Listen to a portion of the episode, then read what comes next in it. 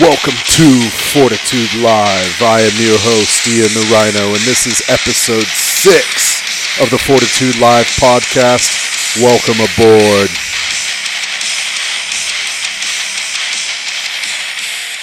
And the music fades into the distance to dramatic effect. Welcome back once again, guys. It is your host, Ian the Rhino, and it is December, what, December 15th, 16th? I, I don't even know the day anymore, but um, I'm really pumped for this episode. I'm pumped for every single episode, but this in particular was one of my favorites. We probably had just as much fun recording this episode as you guys will have listening to it. Um, me and Marcus took a trip up to Daytona Beach in uh, Florida, maybe back in August or so, right before I went to Mexico, and um, we ended up getting a chance to record with Dan Bell. Um, then, when we recorded the episode, he was he had the world record for the current best total in powerlifting of all weight classes. Um, and then since then, recently, like maybe a week ago, uh, Peter Petras, I believe, uh, broke that record. But Dan, knowing the champion that he is and his m- mindset and his sort of iron mentality competition game, I'm pretty confident that he's already in a meet prep gearing up to retake that record, knowing him, the freak athlete that he is. I see that uh, I see that potentially happening. So um, you know, stay tuned for that. Obviously, I know he has a couple meets set in his sights. Um, but yeah, this this episode was really great. Really excited for you guys to hear it. We kind of go in depth, talk a little bit about Dan's life. You know, where he came from, how he came up into the game, his powerlifting, strength training progression. You know, he gives a lot of tips and insights. We talk a little bit about his lifestyle, his sleep, his diet. You know, his job, how he balances training and life. Um, so it's really interesting. Stay tuned. Um, as always, this episode is brought to you by Certified Piedmontese Real Nebraska Beef. This uh, Piedmontese steaks, these Piedmontese steaks, this beef is probably some of the best uh, best uh, meat product you can get get your hands on. Um, I, I, don't know if you've listening to this, if you've tried um, some of the different steak delivery services out there. I know there's you know some different ones. I could rattle them off off the top of my head, but I don't think there's any need right now. But Piedmontese is uh, a steak, or it's a cow that is uh, the Piedmontese breed of cow is a cow that is in uh, it's bred to have an inhibited myostatin gene, which allows the cow to build a ton of muscle tissue with a lot less fat content. And but the muscle, the the meat itself, is not compromised in terms of flavor, in terms of tenderness and what you end up getting at the end of the day, um, when it's all said and done and it's on your plate, is a product that is extremely high in protein, it's extremely low in fat, it's a little bit lower in cholesterol, and it is much more micronutrient dense than a lot of the typical store bought products you would buy that typically rate tenderness, you know, as a result of marbling this beef product isn't tender because of marbling, it's tender because the actual meat itself is extremely tender. So it doesn't there's it's kind of all the benefits of red meat without any of the drawbacks for the reasons that most people don't eat red meat in terms of, you know, saturated fat content, cholesterol, that sort of thing.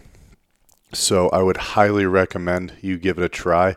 You can go to their website at piedmontese.com. It's spelled P I E D M O N T E S E dot com. You can use code Fortitude Live 25 at checkout. That is all one word. If you want to get 25, whopping 25% off off your order, I highly recommend it. It's about Christmas time.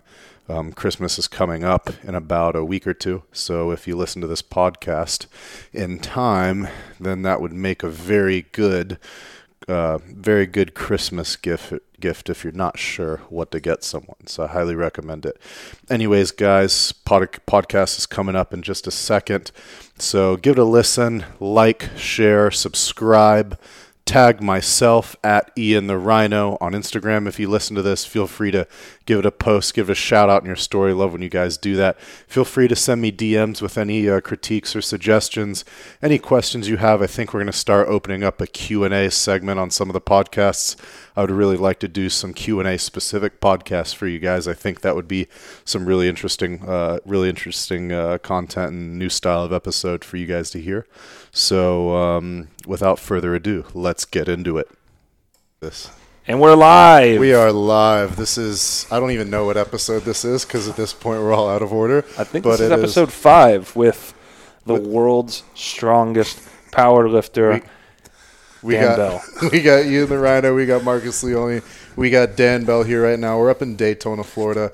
Marcus and I um, ended up coming up, and we, what happened? We got into a squat session. Dan, Dan, how much did you squat just a second ago? I end up uh, 410, so 905 pounds. So Dan was planning on taking an 880 squat for a double, 400 kilos, 881, and 865 went up pretty easy. So he said, "Screw it," and decided, you know, 400 kilos isn't enough. We'll do we'll do 905 for a double, and that moved pretty well, right? Yeah, I was really happy with it. it you guys know, it just it, it felt a lot harder than it looked. So Yeah. Can we can we take a step back and like Yeah. remember that we walked into a squat session and with somebody squatting 905 for a double in sleeves. Yeah. Where the fuck on earth do you see that ever?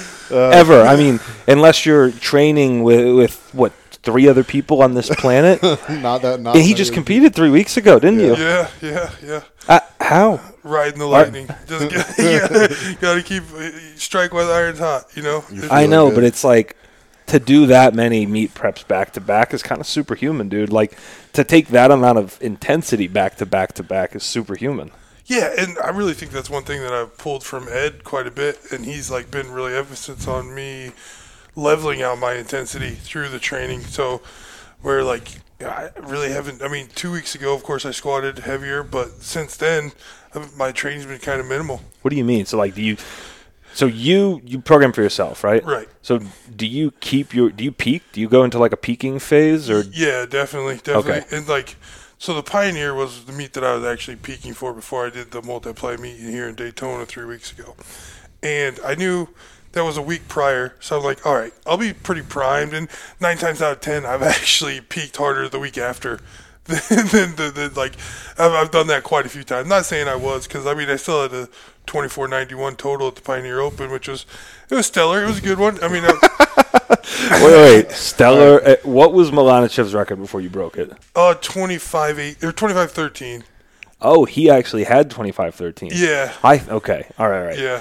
All right, all right, all right. That's all right. insane. Before we get too much into that, let's take a step back.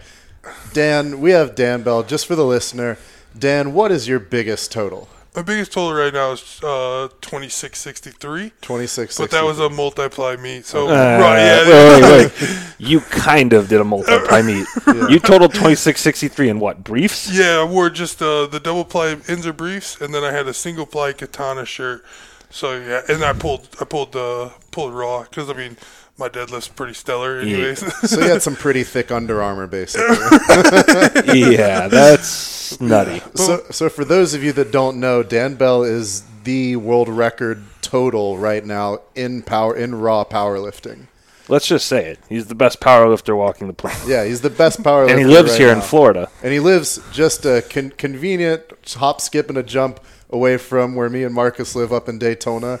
And um, so we had the pleasure of coming up and watching him squat today. Uh, Marcus ended up working up to um, what would It was, that like, it be was seven thirty five. 735. Yeah, seven thirty five for a wrapped single. I did Seth a, was nice enough. It was beautiful. Thank Yeah. you. That's That's, coming from you. That's nice. You actually gave me a super cool cue that I never thought of, and nobody's ever pointed out to me. So that was really. He told me I was unracking the bar with my back instead of my hips, and I'm like, oh, huh. I never thought about that before. and it might be a height thing or just like a technique thing, but that was cool. Definitely your leverages. Yeah. You think? Yeah, just because you like, like Ian and I were talking about it earlier. Mm. It's like your your unrack's almost like the last five percent of a good morning. Mm. Just that that top. That's Yeah. what that's what it is. So like, if you like load your hips and get directly straight underneath the bar and load them through that, there's no more scrunch to your back and there's no more hip hinge Yeah. in, in your unrack. And I like Seth and I were talking about it afterwards. We were kind of joking. We're like, he's a 900 pound squatter. Like if he could get the unrack right. Uh, I'm uh, I'm being tempted to do that. I'm actually so what I was telling you earlier, and not to get too far off topic, but I might do another like just at home. 'cause I, I don't I don't want to compete this year. It's taking too much time out of my day to day, and uh, yeah, I might do another squat program maybe I'll come up here for a few sessions with you uh, to try and squat 400 kilos and Please. just in wraps. Yeah. Yeah, or we could meet in Port St. Lucie. I mean, I know a couple good gyms there too. Yeah, there is some nice ones down Yeah, there for yeah. sure. Well, let's not get too. We're gonna get into all that in a minute. so you are the world record. You're the best powerlifter on the planet. You just broke that just last year, right? Yeah, well. Yeah, I did 2518 in November uh, in Gainesville, and uh, that was pretty spectacular. Yeah, that was 10 at John's meet. That was awesome. Yeah, Yeah, I remember that. 1063, uh, 573, 881, which I was pretty pissed about that. But um, and then the following uh, Feb, I wanted to be the first guy to Yeah. squat a grain and pull nine. But then, of course, you know, Dilly Don't got got it. But uh, then in February, I broke the sleeved world record too, and I went uh, 1003, 579, eight or 903. So I was the first guy ever to squat a grand and pull 900 in the same meet in sleeves. So yeah, it was So you did a thousand and three in sleeves. right. That's That's absurd. stupid. Insane. like and seeing you squat 900 for a double i get why and you know what's cool is you also have one of the most unconventional squat and deadlift techniques that i've ever seen for a guy your size i mean it's almost like you know my deadlift's more similar to yours than i guess most but it's so narrow and you're so like up and down it's unbelievable Yeah, well, like we were saying, you know, put try to shove 10 pounds of shit in a five pound sack. you gotta have the, the explosive power. And Yeah, I for sure. think that's definitely on my side with uh, Yeah. the somewhat athleticism that I still got. yeah. you're, you're definitely very, very compressed whenever you get down there. yeah, Yeah. and in the deadlift Yeah, of course. Yeah, for sure. So you're here, you're at this kind of peak of performance when it comes to strength, but you obviously haven't always been there.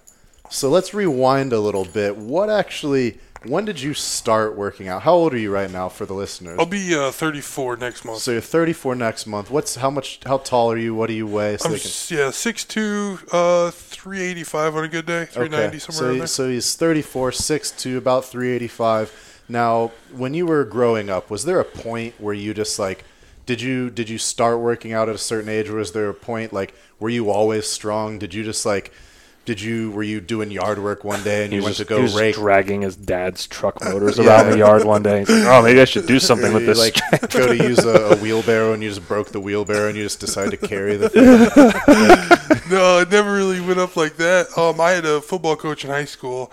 It was my junior year, and that was when I like like kind of put my nose to the grindstone. Was Mm. like paying attention because like freshman and sophomore year, I was like, "Ah, I don't care. I'm not playing varsity. You know, whatever. Yeah, sure. And then uh, junior or yeah junior year, I was like, hey, I could I could be good. Let's ded- throw some dedication at this. And of course, went through the whole summer training program Mm-hmm. and everything like that. And lifting weights for those guys, they didn't know where my base was at all, so it was pretty easy. Yeah. And my one coach, he's like, hey you're the strongest kid on the field, whether you know it or not. you know, like we got to get this thing going. Like you're gonna be awesome. And I'm like, okay, whatever. Like I don't, I'm chasing cheerleaders. It didn't matter. It didn't even matter. You know, it didn't matter to me at all. And then uh, actually, it was my senior year was when I technically did my first meet. Like I bombed out because I never deadlifted before, and I just signed up for a meet in Chicago or APF Ernie Frantz. Did I think I squatted f- almost 600, bench 402, and uh, I weighed in at 372. Uh, Yeah, yeah. How old were you?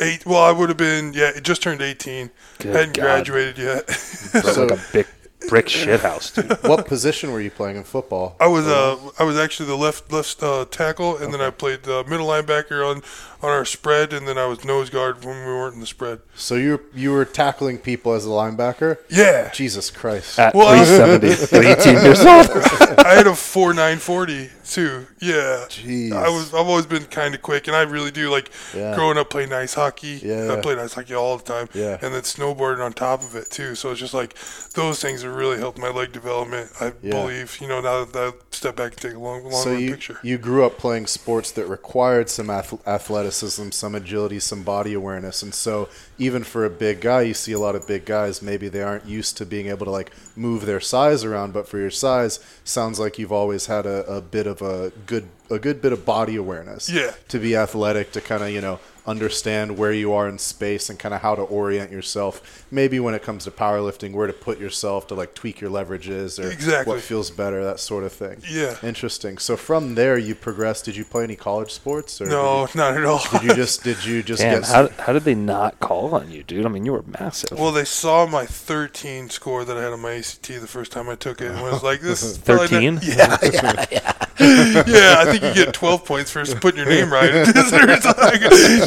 you got two plus two. All right, so they gave you 13. But I ended up taking it four times. I did get a 21 on my last time. I like kind of applied. What's- I don't know. What's a good score on that? I think the average is like 20. Uh, I think the best Oh. the best you can get is like a 32. I don't think I ever took that. I only took the I- SAT. I, took the ACT. Really? I you had to get a certain score to get a bright bright future scholarship. I think. Yeah, yeah. And, and I think I, you oh. had to get a 28 or 27. I think I got it like a 28 or 29. Wow. I I never just- took it. I had to study for it. I think pretty Yeah. hard. Yeah. So I'm shocked, man. Like I'm surprised nobody tried to get you to, to play in the NCAA. We, we had plenty. Like I had Monmouth College, Northern Illinois University. Had a couple of them, you know, kind of looking at me like, hey, you know, because I was I was all conference my sophomore year, my junior year, I was I was great, and then I was the next fill in for all state, and I was like, hey, you know, I'm kind of good at this, but then of course. The fall was the only time I took school like serious too. So in the spring semesters, I was all failing. I think my sophomore year, I passed like two classes. So it was driver's ed and PE. Like that's not, like the ones that mattered. So that, that was my, my own fault, and I, you know, I push that on my brother now too. Like you need to pay attention. This is what I didn't do. You know, yeah. So yeah, but um, I, I thought college would have been fun, but I ended up in just uh, running into rugby, and I started playing. Really? Yeah, I played rugby for almost four years In That was- college? no, it was just for a men's league. Oh, like outside of college. Yeah, yeah. I went to uh, I went to community college for two years. Waste of time. I ended up like I think right now I'm still twelve credits away from getting my associates, but I ended up going to a tech school after those two years. I was like, enough's enough. Like I just want a piece of paper that's going to get me paid. So I went to tech school out in Wyoming, finished that up in nine months, and then just started working. Where'd you grow up? Uh, Central Illinois, Galva. It's a little farm town. Uh, We're like an hour from the Iowa border, but we're still inside Illinois. It's we had 3,400 people. Jeez. yeah. Yeah, so like you grew up in a super small town, Yeah. and, and then you made your way up to to, to obviously bigger and better cities beyond that. Did Right. your did your did your parents do anything? Uh, I mean, my my dad was uh he was all state wrestler. My Okay. dad was like he actually he's got still got the pictures from when he took third in state his senior year, and the guy that won was like 410 pounds and Wow. like six seven, and my dad was 6'2", 240. Oh my god! I mean, your dad's huge. Yeah, my dad's a Oh, big it's guy. Yeah, he's still 6'2", 240. Oh my god, that's massive. Yeah, that's it- obviously you get some of your size from. Exactly. Well, my grandmother was the linebacker of the bunch. She she was actually yeah she was uh, until she almost got diagnosed with diabetes. She was like almost 250 pounds and like five five, and she like took no shit from no one. So giants Yeah. like literally run in your family. I'm You're- still you're all- scared of Subi. That's funny. So like after your first, you know, you're playing rugby after your first meet. Like, what happens between then and now that you you develop this like so unbelievable prowess for being a powerlifter? I, mean, I was actually I graduated high school at 336, and then I graduated college at three 394, and it was the sloppiest 394 like I've ever seen. I still got a couple pictures, but I like to hide them. and uh, then I went straight to working in a factory, and I was working third shift. And then one of my good buddies, this was like when CrossFit first- came out, like 04, 05. Yeah. Like, not say first, but like when he was getting Yeah, popular. yeah. And one of my buddies, Phil, he's like, "Hey man, if you just worked out and like cleaned up your diet a little bit, he's like, you'd be just shredded and you'd be awesome at like do whatever you want to do." And at that time, I was still kind of messing with rugby, but I was also playing a lot more ice hockey. Mm. And I was like, "Hey, I kind of want to get in the Marines." like I had two uncles that were Marines, and then I was like, my great, my great, my mom's dad was, uh, he was in the army, so I mean, like, kind of fell in the in the queue, and I was like, went to the recruiting office, found out, and they're like, well, we really want to get you to 240, and I'm like, all right. So year and a half later, go in, I was 240. And I'm oh, like, shit. yeah, I did, I did insanity three times. Oh, Dude, it was horrible, horrible. Just dying in your living room. Yeah, exactly. Oh, just right in the middle of the living room, just puddles of sweat, like lean. It was bad, but I mean, I had it. It was a good time doing it, and I got to learn a lot. And then, of course, I cleaned up my diet. I was super strict. Like I said, on third shift, I didn't have much to occupy myself, and I couldn't go drink every night. So I was like, had to go do that. What was your diet like?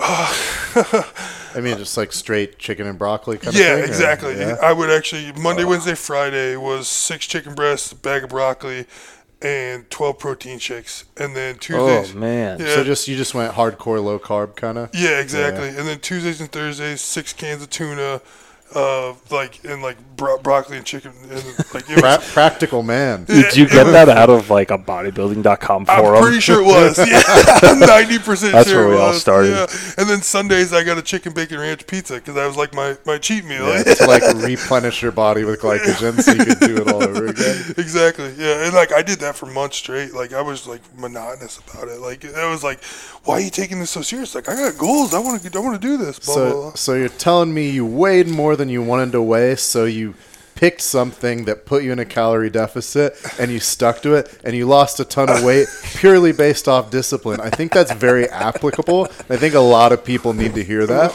Weird. that sounds that sounds a little too nutty for me.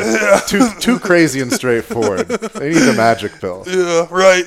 Yeah, I want this overnight. Yeah. I hate that. It's crazy. So so you were you were bound 240 and you're thinking you wanted to go in the Marines. Did you end up doing that? They actually told me I had to get to 215 then. Holy shit. Yeah, and I was like, hey, like, yeah, that's not. I just can't, like I'm eating you know nothing right now. Like this is not working out. So I did a couple more workouts with them, and I was like, that was when I was making the decision factor and or the decision to go, and I was like, this i- isn't worth Uh. it. It's not worth it. And then um, we had a couple more factors too, like with my hereditary background. Like they were like, we don't know what MOS we can put you in, blah blah blah, Mm-hmm. this and that. Mm. So I was like, all right, whatever. So I'm still training, and I, that's when I like started going to the gym more, and like not so much the cardio aspects. It was just like, hey, I want to lift he- heavy, and like Yeah, sure. I saw videos of me failing like for my first couple 405 benches at Mm. like 280, but then I went, I ended up uh, quitting that job, and I went back to my hometown, and I started working for my dad then, and I was going to this local gym. There's two guys there, younger just crazy. They were maxing out every day, and I was like, "Hey, you guys might, you guys might be fun to hang out with." So, so Yeah, let's party. Right, exactly. So we like hooked up, and we were like work training up, training together, and everything's cool. And then one guy was like, "Hey." There's this charity event in Washington, Illinois for tornado victims. You want to go do it? It's just a push pull. And I'm like, all right, that sounds fun. So like we all geared up and amped up for it. And I, I benched 425 and I deadlifted 715. Oh my god. totally raw, right? Yeah, exactly. Yeah, yeah. And then um, there was a couple guys there from Jack Gym in Montgomery, Illinois. That's where the Liver just like used to change way back in the day.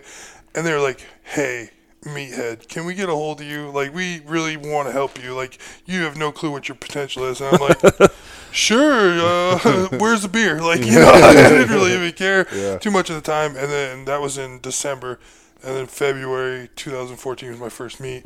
And so I, I told 1906, and that put me at 12th, God. 12th in the country at the time. And I took second to Ernie Senior. So yeah, I was like, And you you were a super heavyweight, I guess. no, I, was, I weighed in at uh, 303. No way. Yeah, yeah, yeah. I was Wow. I was 308er until early 16. Yeah. No way. Yeah, yeah. And like uh, when I, it was funny, I did a meet in Kentucky in January. Cut 35 pounds for the meat because I was already like 340 somewhere around there. Cut 35 pounds of meat, no problem. I'd done it before. Only hit my openers, and then the, I was so pissed off about it. The very next weekend, I did another meet in uh, Dubuque, Iowa, and I totaled 2303. And I was like, I am never cutting again. like there's Yeah. absolutely no Fuck point. that, in it's this. miserable. Yeah. So what was when you cut the weight? Did you do a water cut or did you just? Yeah, I water loaded the week before, Uh-huh. and then you know, sauna. I think I saunaed for like ten hours that time. And then you went and hit your openers, and what was the total when you Twenty two hundred. twenty two hundred? And then you just you did so because you cut. Did you feel like when you cut you lost the weight, but when you went to put it back on, do you feel like you weren't able to put it back Yeah, on? I couldn't. I was just flushing everything through me. Like, Yeah. and there was no water retaining on me. Yeah. And I think I weighed in for that meet at like, I weighed in at three oh six, and then like I, the next day I hopped back on the scale and I was like three sixteen. So I mean, I didn't get anything back from Was it was it a two hour weigh in or no, it was next the day before, but like I just didn't. Oh, so you cut and you just weren't able to put it back, and Yeah, so you're weak. Okay. Exactly. That Yeah, makes total th- sense. And there was yeah. no fatigue, and I was miserable, and I was like, Ugh, I just went through all this nonsense. Like there was no point. point, and that was when I think Brandon Lilly even said he's like, "Why are you putting stress on something that's already stressful? Yeah. Like lift, Yeah. enjoy it." And I'm like, "Ding, all right, Yeah, no more weight cuts. All right, yeah. goodbye. What were exactly. what were you walking at before you cut? 342. 340. Okay. Yeah. Yeah. Wow, 36 pound weight cut's massive. Well, I mean, 36 pound cut uh, a guy like Ten Ian- percent. Yeah, That's ten percent. I mean, it's for pretty you, much but for 10%, me- yeah. For me, that that'd be like fifteen or something. That yeah, it would be impossible. astronomical number Yeah. exactly. Yeah, yeah, yeah. So so I've I've had some experience with some larger cuts before, and, and I started I actually started my my first meet. I did a eleven point six percent cut, and I went from two twenty three to one ninety seven, and I that meet was actually successful for me, but I had someone who is experienced with big cuts tell me how to put it back. Yeah. And so literally the next day, I bagged up, I think, with four liters of saline on top of, I did two gallons of water. And in those gallons of water, there's, I think, 200 to 250 carbs in each gallon with like five to 10 grams of sodium, like 50 grams of protein, potassium, creatine. So I literally just dumped it all back into me.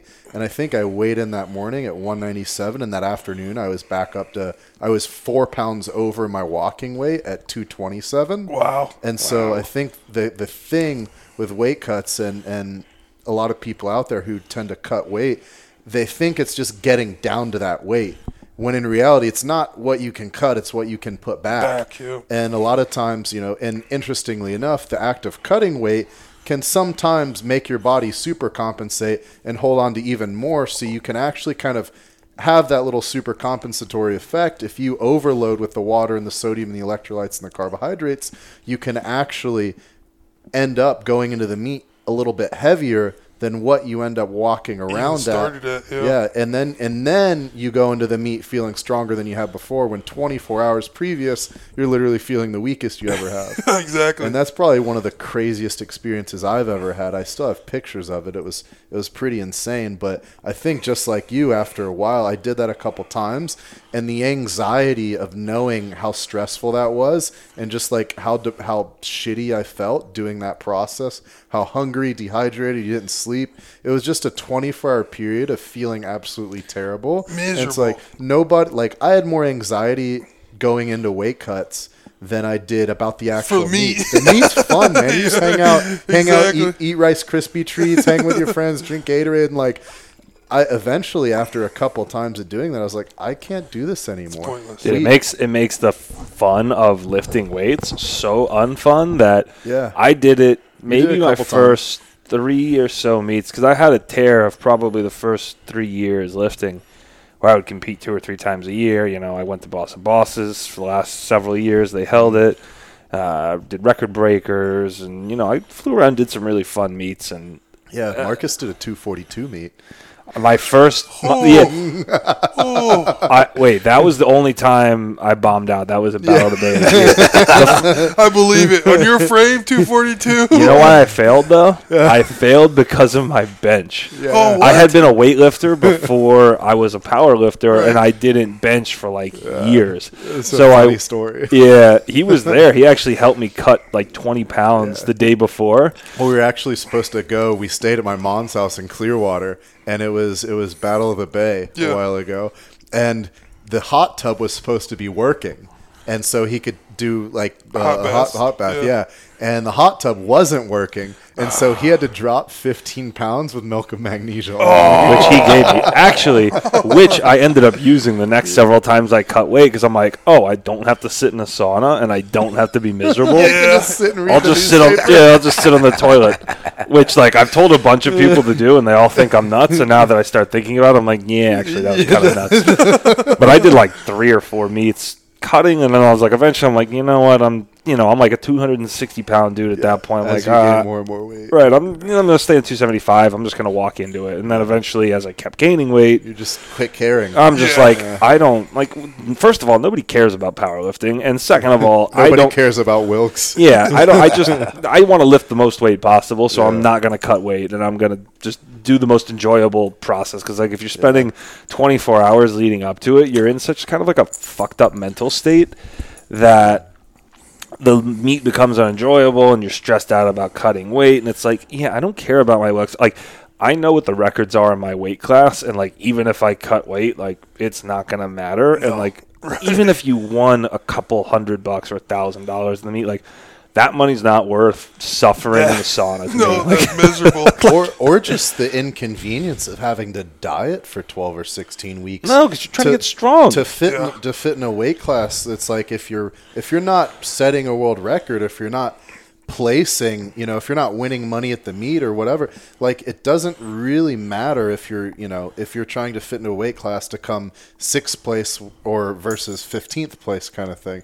I mean, I've never heard of a fifteenth place at a power. Mm, there might be one. There might- really there's some popular weenies one. at those meets, man. Probably like a USPA or USLPA nationals, whatever. that is. USLPA. Yeah, whatever it is. No offense to any of the USAPL guys listening. Um, but those no nationals are like four day meets. Like, Oh, dude, yeah, they let like a a thousand ton. people in. at least. They let like it's absurd. There's so many different sessions. They have a prime time session. It's Right. like, Big money yo, if you're generator for holding a them. meet, like the session should be prime time. Right, Yeah. exactly. you would think. You don't like w- w- what it's like the rest of it, like a participation trophy. like, oh, you did good, kind not of- in the prime time. It's kind of like an insult to the people who aren't, Aren't in on that. it, it's just like, exactly. oh, you're kind of the guy who Yeah. gets the award. so My numbers aren't good enough. before we get way too far down the rabbit hole, like we talked, we were hanging out all day and squatting and stuff, and I know we talked about like a lot of your training and a lot of why you're so good, right? Like, it, I'll be honest, up until two years ago, I didn't even know who you were, I right? believe you. Oh yeah, I believe you 100. percent No offense, Yeah, yeah. but like, you know, I don't think I like like not to take any credit away, but I don't think until you hit until it said Dan breaks Malanichev's thing, I didn't either. But it's not because you're not an amazing athlete. It's just because you're really low key about and what you're you do. super humble and modest, Yeah. which is cool and very different from the world of Instagram lifters we see nowadays. Like, what I wanted, what the reason I reached out to you, I'm like, like first of all, I saw you break the record at John's meet, which was sick. And like, that's such a cool. Like, I love ABC, and Me John's too. a super good dude. Like, Oh, I'm, definitely. that's a good place to do it. But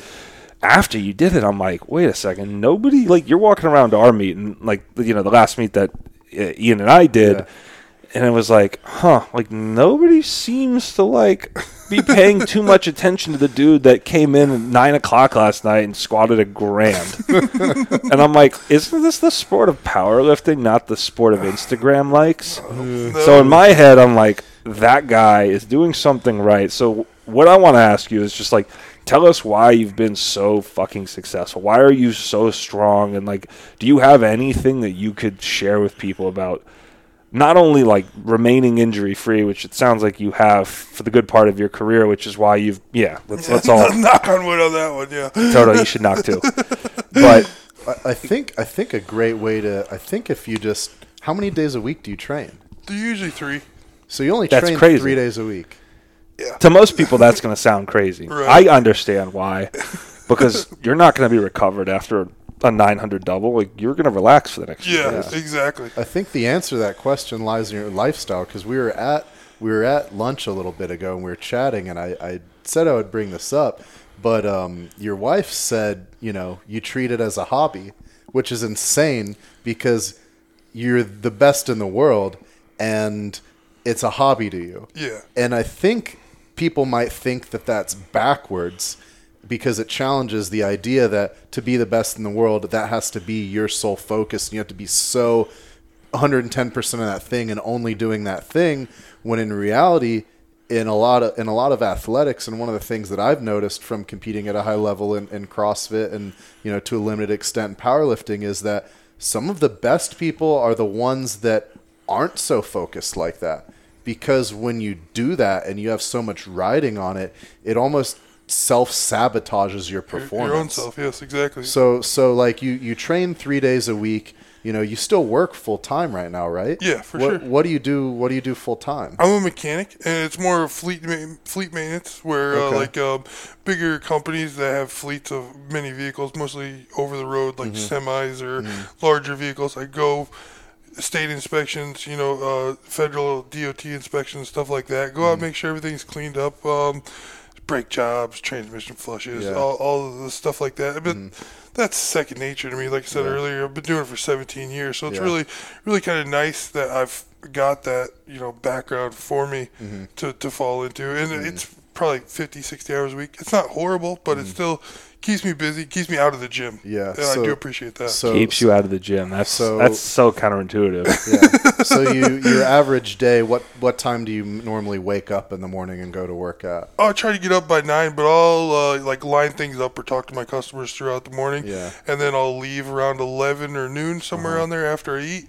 And either I'll go straight to the gym, like if I have to, if it's Monday or Thursday, go straight to the gym, train for that hour, then go right right. An to work. hour. Yeah, Gym for one hour. hour and a half, uh, two hours. You know. So you're in the gym three hours or four hours a week. Three. To, yeah. It sounds Usually like my three- Sundays are probably two to three hours. So Okay. like five hours a week tops. maybe. yeah, I like to keep it uh, under under ten. Wow. Five hours a week tops. That's gonna rock people's minds. I'll believe it. Because I've, I've said it to so many people, and they're just like, what? I'm Yeah. like, yeah, it, keep it simple. Well, like I saw the flow today. The flow today when we were there training, it's like you got a crew that like you're squatting, you're squatting, go, go, go, go, go, and everybody's just working as a machine. If you're in that mindset the whole time, that that crew is supporting you, and you're going to be in and out of there. You know, we were what we only trained. We were there for like an hour and a half today. Yeah, yeah, it's nice. And that, I, re- I- like I said to you earlier, you know, just that crew down that we have here, it's changed my life completely, especially training wise, because all those guys are we're all like minded and we're all not selfish, and we're all just, you know, who's up next? Like I'm loading the bar for you, or you're loading the bar yeah, for me. there's no like. It's funny because I'm sitting there and I'm like, "That's the best powerlifter in the world," and you're there back spotting everybody. You're there loading everybody's plates. Queuing too. Yeah. yeah, you're helping, too. giving everybody advice, giving everybody help, and it's just like second nature to you. yeah, yeah. And that's pretty rare. it's Who does your programming? It's mostly me. You? You yeah, do your yeah. own? Yeah, and I've actually I've took my, my program like put it down in on paper and sent it to Ed, and he's looked over it quite a few times Mm-hmm. That's- and tell me what little things to do. That's super interesting because I do my own programming and I literally do that exact same thing. I have like, you know, maybe three to five people that I write something and I ask them, hey, what's your opinion on this? What's your opinion on this? And I think that's a really, really big point to make on this podcast for people listening is that I think there's a big over I don't not going to say there's an over reliance on coaching, but I think that there's people that they have a coach for so long that they can become over reliant on them and then they don't know how to kind of I don't like to use the term auto regulate because I think that's kind of an overused term, but if they don't know how to make decisions for themselves Selves, yeah. and they don't have the confidence to select attempts, they don't have the confidence to say, you know what, I shouldn't take that for the day, and they don't know how to make their own calls because they've maybe over relied on somebody else. And, you know, when I work with athletes and when I coach athletes through fortitude, I try to encourage enough autonomy and I try to ask people questions like, well, what, what do you, what, what do you think you should do? Right. And I like to get people thinking independently because, you know, like you said, you, you write your own thing and you, you have somebody else who's obviously a genius in the sport, you know, but it's like when it comes down to it, I'm sure your training is probably pretty simple and straightforward. A hundred percent. You, Yeah. you, I mean, do you, do you have, you know, do you just periodize linearly and you build up to each meet? Exactly. Or is that's, is that it? Yeah, yeah. It's I start about uh, eighty percent and go Yeah. go up two percent every week. Usually ten pounds, 10, 15 Yeah. pounds, depends on where it's at. But And, yeah, and what's your squat frequency like? Or your Every two frequency? weeks. So you, it sounds like maybe one week you go heavier on a squat, and then and then the next week you do a heavy deadlift. Yes, sir. Yep. Okay, so Yep. it's like you train three days a week. So one day is heavy squat or deadlift. One day would be what a heavy bench press. yeah. But I, I switch up that too. Uh, one one uh, one week I'll do comp grip, Uh-huh. and that's usually a higher number Yeah. for doubles or triples or singles or something like that. And then the next week I do close grip. A close grip, so like a variation basically. Yeah, but I'll usually cut that like like this week I did close grip 500 for 6 Uh-huh. I did two sets of that, and then So a little lighter. yeah, exactly, yeah, yeah, just to get the reps in there and you f- force all the muscles to work. And, Uh-huh. And then that third day is like a bodybuilding day. yeah, it's all back and bicep. Interesting. Okay. That's that's so you're you're basically taking a heavy squat and deadlift and bench every 2 weeks. Right. But you space out that frequency pretty far. Exactly. And that's a big that's a big component. Like I like it. I, Sorry. I noticed that in the same thing in my training whenever I'm going up for something heavy. Like I just did this deadlift cycle and you know, it's like I'm only pulling once every two weeks and it's like your mind kinda goes crazy in the meantime, but you gotta realize like you need that time to recover. Yeah, And I don't care if you're deadlifting 400 kilos or 1,000 pounds or 600 pounds. Like, you know, your body's going to react pretty similarly across the board. And taking time out of the gym, like you said, because it is a hobby. For most people, most mm. people, most people, this is not something that you're going to pay your bills with. Right. And like going into it with this outwork everyone and I'm going to be the best. I'm going to put in more time and do more reps and do all these crazy things to get yourself to the point where you think you're going to be the best. And it's like the people, like I'm literally sitting here, like you are the example of, of treating this as a hobby and treating this as something that's fun. And like you're in the gym and you're smiling, and you're laughing, and you're not sitting there like some broody, fucking moody teenager, like behind the barbell. music, like, like in- man, sorry to the USAPL crowd, but like there's so much of that in the younger generation of powerlifting where they're taking it really, really, really seriously and they're like really like, oh, I'm gonna sit here and I'm upset and like it's like man, like what happened to just going in and enjoying like the lifting comes before your job. kind of Right, like mentality. but you go in and have fun. Like Yeah. if you're not in the gym, like you don't like it, you don't have to talk the whole time. But like, shouldn't if be you're not stressful. just like joking around and having like kind of like a light atmosphere, it's like then you're just doing another stressful task every day Exactly. outside of work or outside of something else. You know, it's horrible. Is, Yeah. is and what are there any aspects of it that are stressful to you? Uh, I mean the politics. Yeah. But that has to do more with federation Yeah. and um, whose ass you got to kiss Yeah. to to do what you need to do. Yeah. you To know? would you say like getting invited to meets or Uh, like nah, standard? not so much now because, like, I, I like to stand on the point of let your totals talk or Yeah. your lifts or do the talking for you. you Easy, know? Yeah. but like, yeah, it used to be that way. That was that way for me. I, I really feel like. I- I've felt this way for a majority of my life. I hate being stagnant, and I hate any aspect of my life being stagnant. So, and I feel like you guys are kind of like-minded that way. Sure. I see with the way you guys live and the way you guys train and stuff like that. Mm-hmm. But like, if I've I've had that mindset where I was completely focused on powerlifting, and that was the only thing that mattered to me. Yeah. And like, it, I ran into brick wall after brick wall after brick wall, be, mm-hmm. having that same mentality. Like I like quit my job.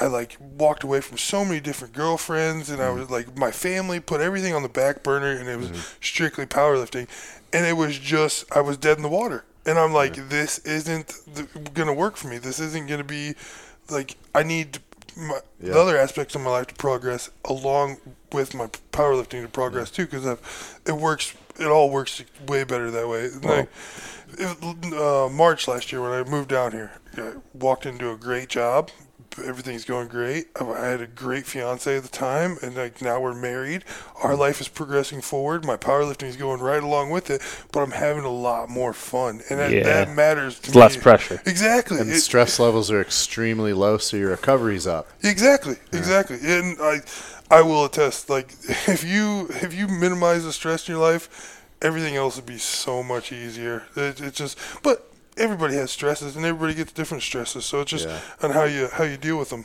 So, what's your way of dealing with stress? Usually, uh, I mean, uh, stress from my job. No, I mean, listen, I think everything, I, I've always said this to people. Uh, your body's a stress aggregator, right? So you're going to have stress from your relationship. You're going to have, whether you have the best relationship on earth or the worst, you're going to have stress from it. You're going to have stress from lifting. That's physiological stress, right? You're Yeah. going to the gym, you're putting like 900 pounds on your back. like, and that's going to cause physical stress, right? And then you have your job. Whether it's the best job in the world or the worst job in the world, you're going to have some stress from it, right? So life produces like your body is a big stress machine you know whether whether you view it that way or not that's kind of an aspect of of the way life goes so what's your way of, of unwinding, dealing with stress, and not only like optimize like optimizing your recovery, but optimizing your ability to live kind of like a like a happy life. I, I, b- one of the big things that I've kind of like stood stood behind was um, can't don't try to change things you can't control. And that was like one of the stressful things that I've got out of my job. Like, if this happens, it happens. Like, we got to roll with it. We got to make the best of it, and always moving forward. I've come the gym. Like, to me, I stand on leaving on a good note. So, like, say today would have been mm. didn't turn out the way it did, and I failed on my second rep or failed on my first rep. I would have went over and hit a leg press like PR or like beat the shit out of my body that way. Like I've, I've Got always some good sets in. Exactly. Like mm. I have to leave on a good note, and I've kind of stood behind that. And like I feel like a lot of the guys that go to that gym now have taken that same mentality. Like, hey, I didn't get the numbers I wanted, but I also did this on top of it, and I'm satisfied. Yeah. yeah, yeah. And you have a positive takeaway from that training. Exactly, session. exactly, and I think that's huge. It, it, it- it's more uh, mental than anything, but I'm, I'm a big advocate on that too. Like you gotta have that momentum to keep moving forward and keep your mind open Mm-hmm. to what what your next goal is and where which way you're headed. So yeah, uh, me me dealing with stress is just do your best, move forward. Yeah. Uh, uh, constantly, you have to move forward. If, if you can't change it, roll with it the best way you can. Know, that's just the way it is. You definitely definitely sounds like you keep a very positive, optimistic mindset, and you're you know you're very progress oriented, and you're always kind of looking for positive takeaways from things, and that's probably like I think that's very very testament to your success because I see I've been around a lot of high level lifters and some other record holders, and one of the things that I've noticed, you know, in a lot of lifters is that you know whether they're ultimately good or bad at the end of the day, like their training process, they can get in their own heads because maybe they miss a lift. And it's like that lift dominates their mind, whether it's that whole session, that whole week, whatever. And then that, that bleeds over into their life and into their consecutive training days. And that, like, it stays in their head. And Yeah. for me personally, I think I've always kind of shared your mentality where it's like, if I even if I go into a session, even if I like strain a pec or pull a muscle, it's like I'll go do back work for the next 30 minutes and like get a sick pump Yeah. and feel great and end that knowing that I got something extremely productive out of that, you know, for until the next time I train again. And it's like you always have to to keep positive takeaways and like even with attempt selection and hitting lifts, um, you know, in top sets, it's like sometimes I'll leave a lift that I know I probably could have gotten maybe for the next time I lift, knowing how much how valuable it is to keep making lifts leading into a meet, and then you know going even the even attempt selection in a meet like setting a light opener so you can smoke that in squats and get on the yeah, board. always, Yeah, always. you have to. yeah. that's that's my favorite. I changed that part of competing like the last maybe like two meets ago, and it's like I'm gonna open on something that I know is just gonna put a smile on my face, so I can get down to business after that. Because that's like you know it's the most stressful part of any powerlifting competition, Exactly. except for maybe your third deadlift. You know, whatever it is, that I think that that's brutal. Like Yeah, opening yeah. squat. Big time. Like I've, I think the last couple of meets of me besides that multiply when I've opened at like 903 because I know it's always gonna be there. Like I could almost take a leg off and it's still Yeah. gonna be there. Yeah. yeah, yeah. What is um for the listener? And you don't. Uh, I know you probably don't get too complicated in this, or maybe you do. But what? i- how do you determine what your diet's like and what you eat? How I feel. Okay. That's that's 100 percent it. Like do you do you track? Do you like? I mean, you probably don't track, but do you try to keep an eye towards like how many times you eat in a day, or like do you make sure you always have a protein source with a meal? Like, do you follow any kind of guidelines when you put food together? You know. Oh no, for the most part, I do like. I think from what I did prior, Mm-hmm. it's really easy for me to always keep the protein a lot higher. Mm. And uh, yeah, nine times out of ten, I just have to. I have three to four clean, like calculated meals a day, Mm-hmm. and I'm, uh, upwards to almost sixty grams of protein at least. And then the rest is more convenience. Yeah. Like what's what's there? You know, how can I fill in these calorie Sure. voids? What's like? What are your main protein sources that you usually eat? Uh, mostly, I like broccoli and I like chicken. I'm not a real big beef guy. Uh-huh. I haven't been for a while, But I think that's because I grew up in the farm town that I did, Yeah. and that's all we ate was beef. Really? But yeah, mostly mostly chicken, and then of course I I do have a supplement sponsor. They take care of me too. So if, if I feel like I'm Make not protein shake. yeah, of course. If I'm not adequate enough, or if like I don't have enough meat in this one, or I don't want to eat that other chicken breast that's left, I'll just grab a shake and down it. Do you for like carbs and, and calories? Do you do a lot of like? Do you do rice, potatoes, pasta, anything? I'm big on white rice. I like Yeah. it. It's easy, and my body enjoys it Do you too. use a rice cooker. yeah, of course. That's yeah, right. yeah. That's key. Yeah, Yeah. big time. I think for any, I think that's like the go-to energy source for any oh, big Oh, guy yeah. or Yeah. big lifter. Oh my God, that was the best investment I ever made. just for the just for the price and the exp like how like what you're getting for the amount of money you're putting in. Yeah. I think that's like the go-to staple food source for so many people. so easy. I think we still got probably like at least four boxes of, of rice, white rice here, but just because every time my wife goes to the store, she'll just pick up another box because she doesn't know what we have left, or Yeah. what I cooked the day prior. Yeah. Dude, the key is finding an Asian market and buying 25 pound bags. of Bags? jasmine rice. That's what we do. We go to an Asian market and they're like, it's like 25 bucks. Get 25 pound bag of jasmine rice. It's sick. So th- there's something else I wanted to ask you, and you're not huge on social media, right? So being where you are and you've been, you got some notches under your belt, right? Mm. What's your just a take? few, just a couple. Let's not name them all, but I want to know like what's your take on social media, how it relates to lifting, and like how do you approach that? I don't care. No, I don't give a shit. I, uh, I- I post my videos for my sponsors, and that's about it. Like you know, there's sometimes when the wife's like, "Oh, you don't put anything up of me," I'll put a picture of her or me and her. And I, I try to leave all my life out of it. But then again, now I mean, we had a little discussion earlier. I am trying to be a little bit more transparent. But that's more to provide for the upcoming powerlifters. Like I want to Sure. be like, hey, don't do this. Yeah. This is what I did. This is a horrible choice.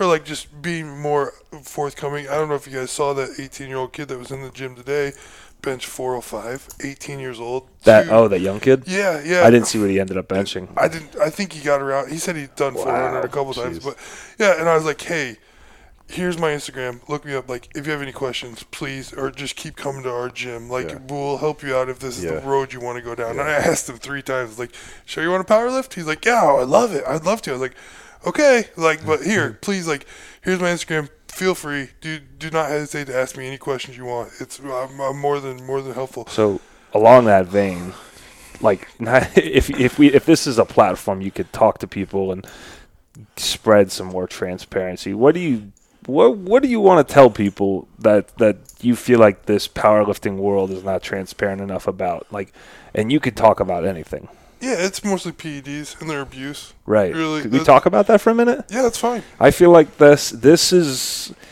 something that I, I mean I agree with you, right? Like it's not discussed enough, and because it's not discussed enough, there's a lot of bad information out there, and I feel like that is really detrimental to people, and I feel like that really hurts people's not only their performance but mm-hmm. also their ability to live a healthy, like normal Long term health. So what's what people think is like the right thing to do and and the wrong thing to do and you know people get a lot of bro science and just like you said that guy coming in today he could have just have easily gone into any other gym where some gym jabroni yahoo is going to say hey you know Take, this. yeah. Yeah. yeah, All these will do you great. Yeah. it's a gram of tren to start. I've, ne- I've I think I've run a gram of tren one time, and that was before I was even powerlifting.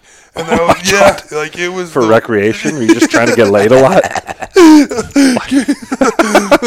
something along those lines. Uh, Wow. But yeah, like uh, just the whole the whole scene of more is better. It it it almost irritates me. To, mm. to hear people and like j- the jabronis at the mm. local gyms like you should be taking this taking that taking this like no. Mm. It's just like lifting. Keep it simple. Like I I rarely ever do more than three compounds at a time. Really? Rare- ever. That includes orals. Like ever. Just because i've had those effects side effects hit mm-hmm. me and it's just like this isn't fun this isn't where i want to be Yeah. my body's not my strength's not going anywhere so what's the point you know i'm doing more damage than i am good Yeah. Well, I, I- f- I feel like people over rely on it.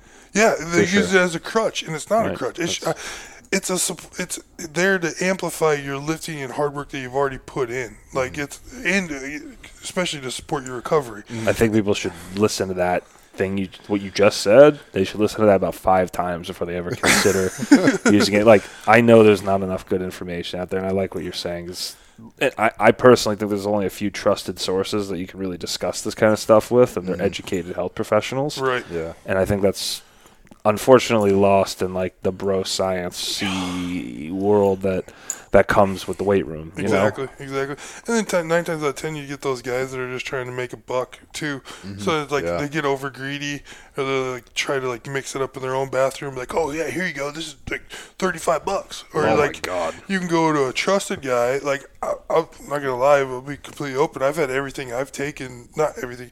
I've had one supplier for so long, for a long period of time. But everything that I initially started with him, got all all of it got tested. By my mother, like she sent it to labs, everything got tested. By your mother. Yeah, yeah. like it all got oh, tested. So cool. Milligrams came back within fifty percent tolerance, or mm. not fifty percent, fifty milligram tolerance. Mm. It's understandable. Yeah. But like, I, that's the only thing I trust because I was I've also seen those guys where they'll take straight vegetable oil and they're like, I don't know why I'm all broke out. Like, your muscle is uh, infected. yeah, exactly. Yeah, that- exactly. Getting c- consistent blood work done also is another. Helps. I mean, if you're going down that road, right? Like, it's not like I can. I'm not endorsing doing that, but if you are getting consistent blood work, and I'm talking, I, I mean, you're talking once every three months, At Yeah, least, yeah. At least. yeah, yeah. and that's and that's full panels and, and looking at white blood cell count. I mean, Right. Ian's like, Yeah, you know, I you would, would- know more to what to look for, but Yeah, and your it's blood super- pressure too. You also yeah, got to pay attention that to you that. could we could go into a whole podcast talking on how to look at blood work and what you want to look for. But for an athlete, for like a, a any average to higher level athlete that's looking at PED use, you're, yeah, you're definitely looking at a minimum of probably once every three months, and you're looking at probably before a meet prep, and you also want to do it probably like just for your own peace of mind right around your meet when you're kind of at like your your highest level of anything you're doing just because you want to know where your baseline is and you want to know also where what you're doing is taking you to. And then probably about another 3 to 4 month like about another 3 months after that any sooner than you know 2 months it's not really going to it's not going to change that much. Your body can't physiologically like say you make all these changes in you know whatever regimen you're doing and and you know you change your diet you change your training lifestyle whatever the body physiologically isn't going to change about any faster than any like you know eight weeks six to eight weeks or so. And so that's not really going to be reflected any sooner than that.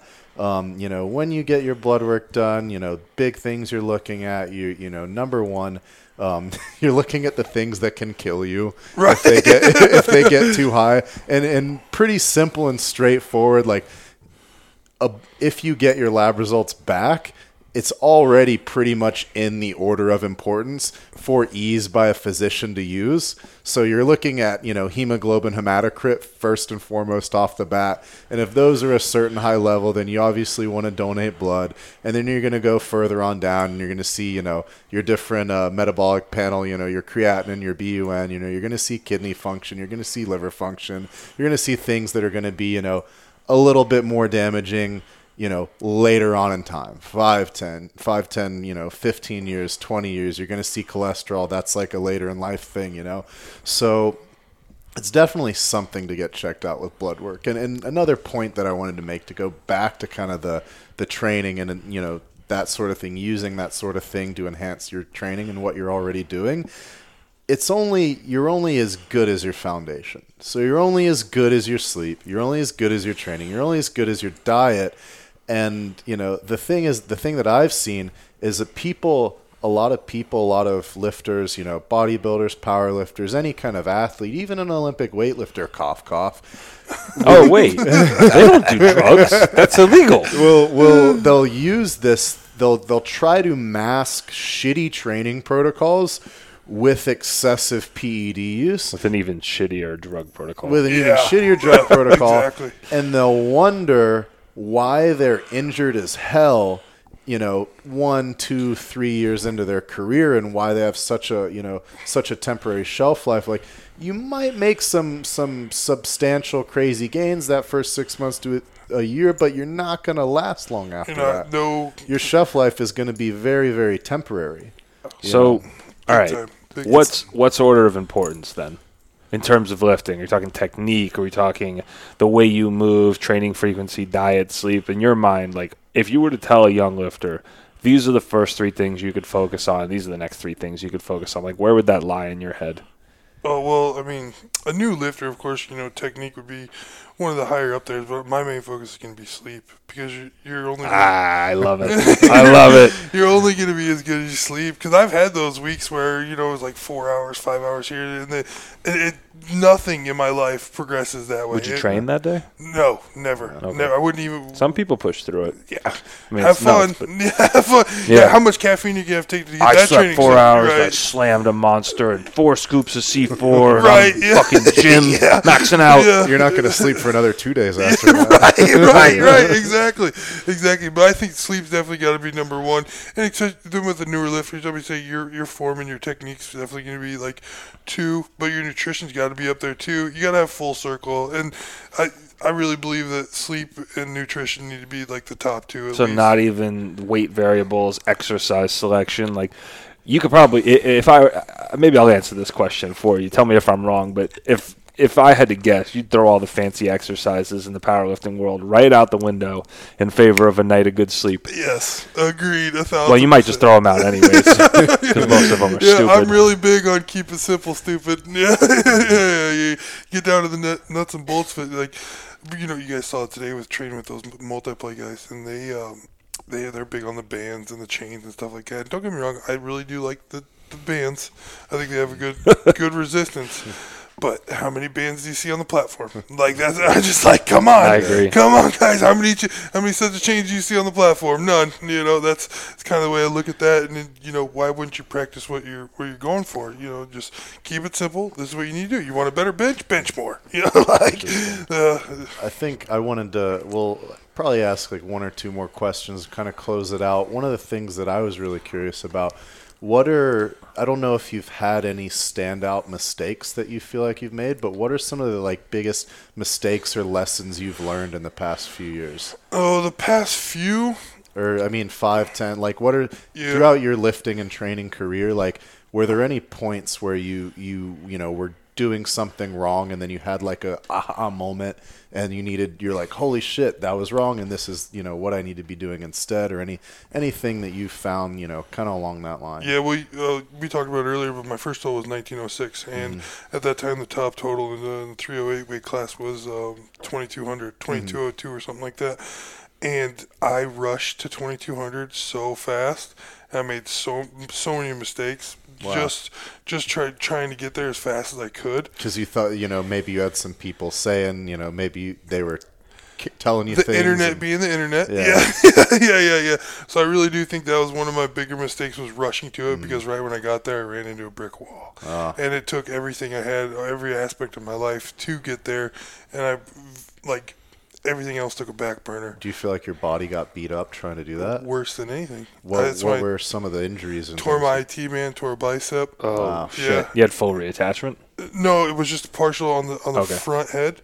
So that's what they were telling me. Like they couldn't reattach anything. How did you? What kind of lifts were they on? Squats? I or the- squats both of them. And Really? I think that has to do with uh, narrow narrow stance. So Yeah. I'm IT man, and then the bicep was just twisting my shoulder into it, trying to trying to mimic that low bar like Marcus has. Yeah. wow. So you you pushed it a little bit too fast. Got some injuries. Did you get there? Yeah, yeah, yeah. I mean, I mean, it took me six months longer than I expected, but uh-huh. yeah, the, it, it just rushing it. And I feel uh-huh. like I would have had a lot better progression if I would have, you know, pumped the brakes a little Yeah. bit and then just because I never had a total in 2100. Yeah. Like I never totaled 2100 and change. You just pushed pure progression. Yeah, I went that. from 2040 to 2200, like in I think it was like six months or something along those lines. Holy shit! Yeah, That's a very short period of time. Wait, wait, did you wait? Wait, say that again. yeah. Did you What- say twenty forty to twenty two 200. hundred in Yeah. six months? It was just I think it was eight months, but yeah. Jeez. What the fuck? and that was being a walking science experiment and Yeah. like Yeah. pushing, Sounds pushing like- things way too far. Sounds like you probably were adding poundage to the bar every week. Yeah, at least. Yeah. Yeah, like if not if not 45 to 100 pounds. It was it was it was aggressive and it was just Yeah. I did it way too fast, and I, you know, and that my aha moment was like, hey, you know, yeah, 2100, 2150 would have been great numbers for me. Like, I feel like I, because I went 2200, and then my first super heavyweight was 2303. So like I that was within a year and a half. Yeah. And I, I did that a little bit slower, but then right after 2303, Uh-huh. 2375, 2404, 2458, and 2458 was two years ago. Mm-hmm. I've tried 2500 three times before I got it. Wow. And I feel like if I would have known those the baby steps meant more in that in the previous, I would have progressed a little bit. Just like adding a few easier. pounds each time Yeah. instead of going for the big one.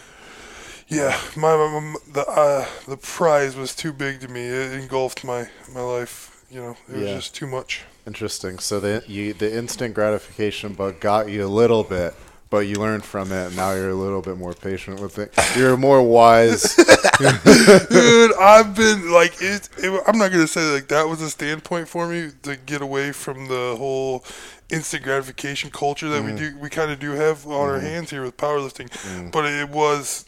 I've felt that way to where everybody wants it right now. It's like no, no. Yeah, you don't get it. You get it when you deserve it. yeah, exactly, exactly. Well, I think one of the one of the big things that people don't understand from a simple knowledge aspect is that your muscles can get strong relatively quickly, but the the you need actual adaptation in your bones and your joints and your tendons, your ligaments, your fascia, like all the other tissues of your body are supporting that load also, and those things have a little bit more of a limited blood supply than your muscles do. exactly. So those thing take those things take time. They take reps to build the resi- you know to build the uh, the tensile strength that they need to support what your muscles can do. And if you try to outpace that, that's typically when you can get injuries, you know, and things that set in, and you know things that snap, crackle, and pop, you know. And so that's your you know most some people can get away with it for a little while and get lucky you know. Sometimes you can get a few injuries and sometimes people can get really really severe injuries when they try to you know push too much too quick because you know strength over time takes remodeling you know. Y- your body remodels itself to be able to do these things you know your body now at a you know 2500 2600 total at a at a you know level like if you were to if you were to you know cut your leg and analyze it and look at it you know compared to five ten years ago you know you probably have more bone density you probably have Right. more tensile strength in your tendons and ligaments like all those things change too not just your muscles the growth with it for sure. No, I, like we were talking earlier, like the first time I got back up to 355, like I was completely miserable, but then three months later, I was completely comfortable. Yeah, you're used so to you, it. like your body has to adapt to it. I, I totally, totally agree with what you're saying. yeah what um where do you what next for you Ah, you stole my question. What's next for Dan Bell? what what do you have like a do you have uh like a goal set for yourself or do you have like a you know this is you know like you said you're progress oriented is there a point where you think that like you'll be satisfied or is it just you know how do you how are you determining that I don't want to say satisfied because I don't think I'll ever be satisfied. Mm-hmm. Yeah. But I do want to be untouchable. Yeah Yeah, and I think that's that's attainable for me. Yeah. Um, showdown six weeks. Uh-huh. I'm at a total 25 13. okay Andre's old record in knee sleeves. okay and he did it in wraps Right. okay And then um, eight weeks after that, I'm gonna go uh, up to UPA Dubuque, Iowa, the original platform that I started on. And I'm a total 2607. in wraps Yes, and uh, and then that happens. I'll wash my hands and start CrossFitting with you. this dude hasn't done CrossFit in a long time. what's what's the um how when you do if you do 2607 what will that be beating will that be Everything. The highest Everything. total ever. Yeah. okay Which what's you already hold. Yeah, Okay. I got the highest total now is 2518. okay Or I just chipped Andres uh, on the one in Gainesville. But I really, I, I mean, on a perfect day, and you guys know just as well as I do, it's going to take a perfect day for that. yeah But on a perfect day, it'd be 2607, and I would even be happy with 2550 because Yeah. right right now I'm not comfortable with 2518 because I know there's a couple guys that could, you know, on a perfect day, have that total. Perfect day with a good prep, and exactly. Yeah, yeah, so you're you're gonna up the ante by fifty to hundred pounds. Yeah. He's saying a hundred. He's going to basically put hundred pounds on the all-time world record total and retire. I Wow. don't say retire, but Yeah. Well- a lot will change. A lot. CrossFitting is not the same. You're gonna you're gonna you're you're gonna be free to do whatever you want in your own mind if you so decide to. Exactly, exactly. Whether that, I mean, I really, you know, there, there's a certain side of me that's like, I don't want to say throw it away, but, you know, kind of put it at the wayside, work on my family, work on Yeah. shit like that. And there's another side of me, it's like, hey, let's throw some more multiply gear on and, and run for that. You know? Ooh, Yeah. sounds, that sounds like a like a wicked train of thought. It's like it's like it sou- sounds like when you know when you get there, not if, but when you get there, you know you you might have some fun with it from there since you've already built this machine that can do all this cool stuff. Yeah. which I really respect because I kind of do the same with my own body to an extent. But um, man, that is that is really cool. You know, well, thank you so much for having us up and uh, hosting us. And you know um, it, was, it was a pleasure to be able to watch you train and you know sort of dissect your thoughts and kind of see your mindset as it, as it applies to lifting and life in general. I really think that people are going to have a lot of really good takeaways from this one. I think we touched on a lot of things. Uh, Marcus did you have anything to add to that? No, the la- I mean the last thing I want to touch on was your plans for the future, and I know we talked about it earlier, but it's really exciting to see like a Florida guy, well now transplanted Florida guy, Yeah, yeah. set on that road to break the record. It's not a matter of if, it's just a matter of when, and like seeing how you approach your training. I think I hope some people can take away from that kind of lighthearted, like you're the biggest dude ever.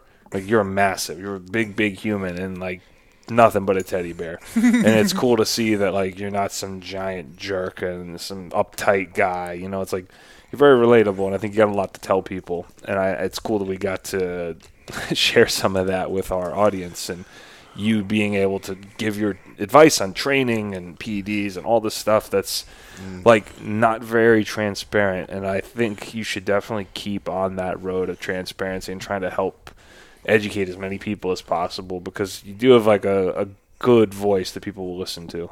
I hope so. yeah I think so. I think for sure, man. Thank you so much for having us up. The gym was incredible, and the vibe, the atmosphere you guys have is really unique. So treasure that. And Yeah, exactly. thanks to everybody there, and thanks for coming on the show, man. Yeah, so I thank you guys too, and you guys. I really hope you guys keep keep moving forward with this. It's gonna be really great for you guys and for powerlifting. Uh, thank you both. yeah you, you got to tell them your Instagram too Oh yeah, as much as you hate it. uh, D Bell.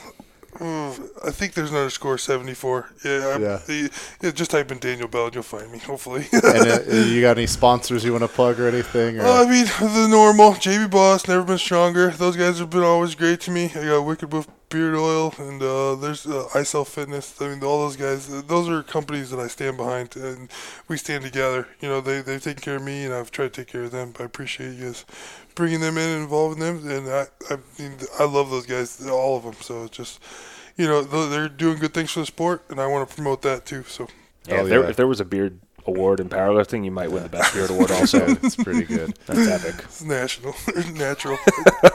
Well, that is it, guys. Thank you all for listening. We hope you enjoyed this one, and we are out.